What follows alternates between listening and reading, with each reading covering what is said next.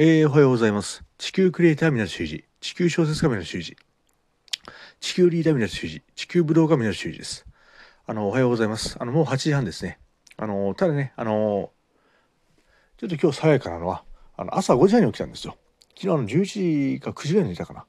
で、朝からあの、仏教の、あの僕、少年様祀ってるんですが、あの、寛義天様。あの東京で言うと少年様ってあの、ガネーシャですね。松山少年とか、あの、浅草様の浅草寺の。あと奈良で言うとあの生駒さん関西ですね様とか宝山寺様あれで僕少年信仰してるんですよ。朝5時半からその掃除してねあのお茶お水少年様に差し上げてで古いあの昨日のお茶お水いただいてで元気いただいてであの他のあのコンピュラさんとかあの大黒様とかあのお不動様とかのお茶お水もきれいに変えてであのゆっくりね白湯とかお茶飲んでお経をあげてであのいろいろやってたらもう8時半でで今日ねあのまあこれ15分ぐらい終わります。今日ねあの YouTube 地球クリエイター皆習字 YouTube のあの地球仏教者港正解のあの讃岐香川県神仏参拝霊場動画の撮影に行ってまいります。あの今日の予定は2件ですね。八島寺様あと正大寺様お不動の。でもし足の下はしとじ様行こうと思ってます。いや朝5時半に起きるいいですね。あの朝の時間たっぷりとで。やっぱりねみんなあのマインドフルネスとかねあのそういうのあの成功法則であの朝起きてあの朝から全部やってで夜は早めにリラックスして寝るってね。やっぱり、ね、みんなそういう朝方生活に近づいてきますね。僕もそうだったんですよ。僕らの30代前半とかはあの夜型っていう夜ねあのずっと集中したの脚本書いたり小説書いたりあのその蓄積がねあの今年こう成功につながっていくんですけどやってたんですけどまあもう朝方になってきましたね僕もう389ですけどただそのまあどうですかね、まあ、夜徹夜してねあの脚本とか書いた方が進むんですけどね。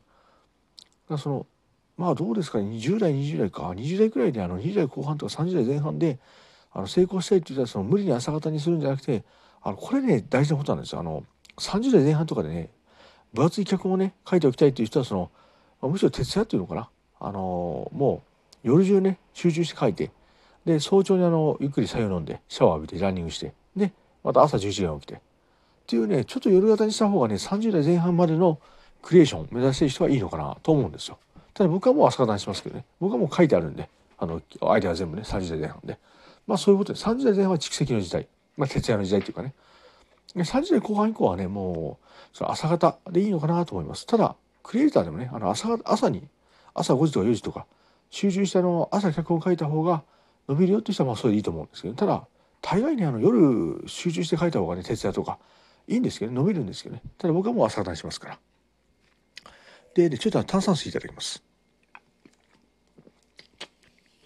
でですね今日何語ろうとしたんですけど、まあ、毎日あのあげることにしてるあの僕スプーンとかねちょっとあのレディオトークであの他のアプリ宣伝するとまずいんですけど僕スプーンとかヒマラヤもやってますんで。でですねまあ仏教ですかね。さっき言った少年様寛義天様あのガネーシャ拝んでるんですが。まあ少年様を拝み始めてよくなりましたね僕の人生。あの家に段作ったのお札とかねあの声をね祀ってるんですけどこのまあ僕が始めたのは本当10年前なんですよ。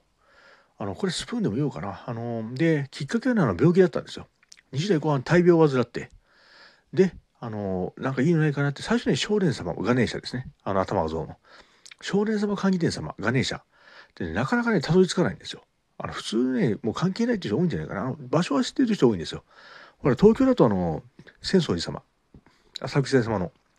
松山少年あ松山少年なんだなってね少年様って。っていうのは知ってると思うんですけどみんな。だから個人的にお祭りするとかね。あの毎月参拝に行くとかね。そういう人は少ないんですよ。僕はねたどり着いた観音様です。あの白衣観音。白衣観音の信仰したいと思ったんですよ。あんまり苦しかったから病気が。で白衣観音白衣観音で探していくとあの白衣観音北条院ってね。あの三円山北条院様。これあのこれから何回も宣伝しますけどあの東京のあの大森海岸もう神奈川に近いんですけど東京大森海岸に近い三円山北条院様三つの院と書いて三円山。であの法に浄化って書いて北条院様。あの清めるですね。北条院様。の白衣観音のホームページたどり着いたんですよ。であ白衣観音様を祀ってるあの東京のね北条院様ってあるんだなってホームページ見ていくとあのね少年って出たんですよ。あの少年様の絵は載ってないですよ。ただ少年様の少年堂美しい。が出てあのすごいねキラキラした黄金のオーラ感じたんですよ。少年堂の。であ少年様なんだなってね。で僕電話して聞いたんですよ。あの白衣観音様をねあのご供養できませんからね。あのお布施とかお送りして。ああ結構なことですねって。で僕はそこで聞いたんですよ。であの病気観音様をお祭りしたいんですけどその少年様法上人様の。少年様って何ですかって聞いたらねああ気づかれましたって。なるほど。そのまあいろいろ苦しいんだったらそのまあ病気観音様で救われますしそれをね病気観音さん観音教とか観音様のお経とかですねやった方がいいって言われたんですがその少年様もねちょっとご祈祷してみますかってね病気治るんでってで始めたんですよ。あれよく行くとかね。それは僕の少年信仰の始めです。あのちょっと炭酸水いただきます。でそれで、ね、少年信仰始めてお札もらってね。であの病気観音様は分かんないんですよまだ。病気観音様の方が少し上ですから少年様より。あの病気観音教とかね普通の観音教も分かるんです法華経も。で少年様です。少年のお札を置いてねあの絵を置いて。で最初はねその僕も失礼だったかなとは思うんですけど最初ねお菓子とかねあの少年様ねお供え物いっぱいいるんですよ。あの悪い意味じゃないんですよ。取られるという意味じゃなくてお供え物を置いた方が良くなるんです僕らが。だおか甘いお菓子とかねあの簡易簡易団とかね症状簡易団ってお菓子あるんですけどあと果物りんごとかねみかんとか。みかんはダメかな？まありんごとかバナナとかですね置いた方がいいんですけど僕ね最初水いっぱいなんですよまあよほど苦しかったんですね僕もあのお供え物をねたくさん置くお金もね体力もないんだよ水いっぱいしか備えないんですただね、水いっぱいから始めたんです。とにかくね、少年様のお札と絵にね、お水を毎日一杯備えるんです。で、そこで僕はホッとするんですよ。お水お供えできたなーって。で、そのお水をいただくんです。次の日ね、朝、またお水買える時にその古いお水、古くないんですよ。一日ですからね。昨日のその、古いって言うと誤解あるな。あの昨日の少年様のね、あの、神のオーラ、ご神器が入ったお水をいただくんです。で、その少年様のお水を毎朝いただいて、あ、なんか命の水もらったなーってね、少年様命のお水ありがとうございますって言って、で、あの、新しいお水を備えるんです。僕はそれ今もやってます。で、それがね、あの、しばらくしたらその、お茶とお水になったんですよ。あの、お茶もね、備えた方がいいのかなと思ってね、お水だけだと少年様もね、味気ないなと思って、今度お茶一杯とお水一杯です。で、お茶も、あの、朝もらいます。朝、その、昨日のお茶とお水をいただいてから、新しいお茶と水で、お茶と水備えるようになってからね、僕の心境に変化が生まれたんですよ。あの、急激にお金が増えたとかね、病気が治ったってことではないんです。ただ、お茶とお水があるんだからね、あ、お菓子もなのかなってね。お菓子もね、その、もう最初にね、チョコ1個とかですよ。羊羹とか。羊羹とかね、チョコを少し差し上げた方がいいのかなって。ただこういうね、あの、お水1杯から始めたね、こう、つつましい信仰っていうんですか。それがね、いいのかな、僕を救ったのかなと思うんですね。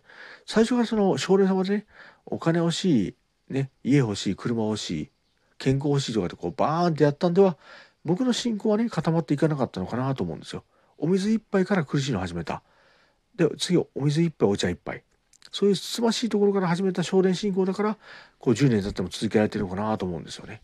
だ本当にあのお水一杯でいいんです。これはね大事なことであの何回も言ってるんですがあの中国のね、まあ、中国というのは海外ですけどね海外にいるあの中国人の浄土宗のあの上空星様っていう偉い方がいるんですがあの鎮魂ファースっていう上空星様がね、そのなんか言ってたんで、おっしゃってたんですが、YouTube で。あの、仏にね、お供え物したいと。福徳力ね、欲しいから。水一杯から始めなさいって言うんです。あの水一杯というのは、誰でもね、できるだろうと水道水でもいいんだよってね。あの、ミネラルウォーターでね、やった方がいいけどねって。その、水道水でいいんだよって。お水一杯ね、あの茶碗に入れてね、仏にお供えするっていうのはね、で、誰もできるだろうって。ただね、お水には尊いよって。あの、お菓子、高いお菓子とかね、1万円のお菓子とかまんじゅうとかね、あの果物とかねもう高い果物高いお菓子いかにもされないんだけど水はね命だよってね水ほど貴重なものはないからその水ほど貴重なものはないそれほど貴重なものは水をね水一杯三杯仏様備えるというところからあの自分の心をねきれいにした方がいいっていうんですお水というのはね自分の美しい心なんですよそれ水にね水を備えるというのは自分のきれいな心をね自分の清らかな心を備えるのは水だっていうんですだからそこから始めなさいというあの中国の上宮星様のお話でした。で、まあ10分で終わらせてあと30秒ですが、まあそういう感じでしたね。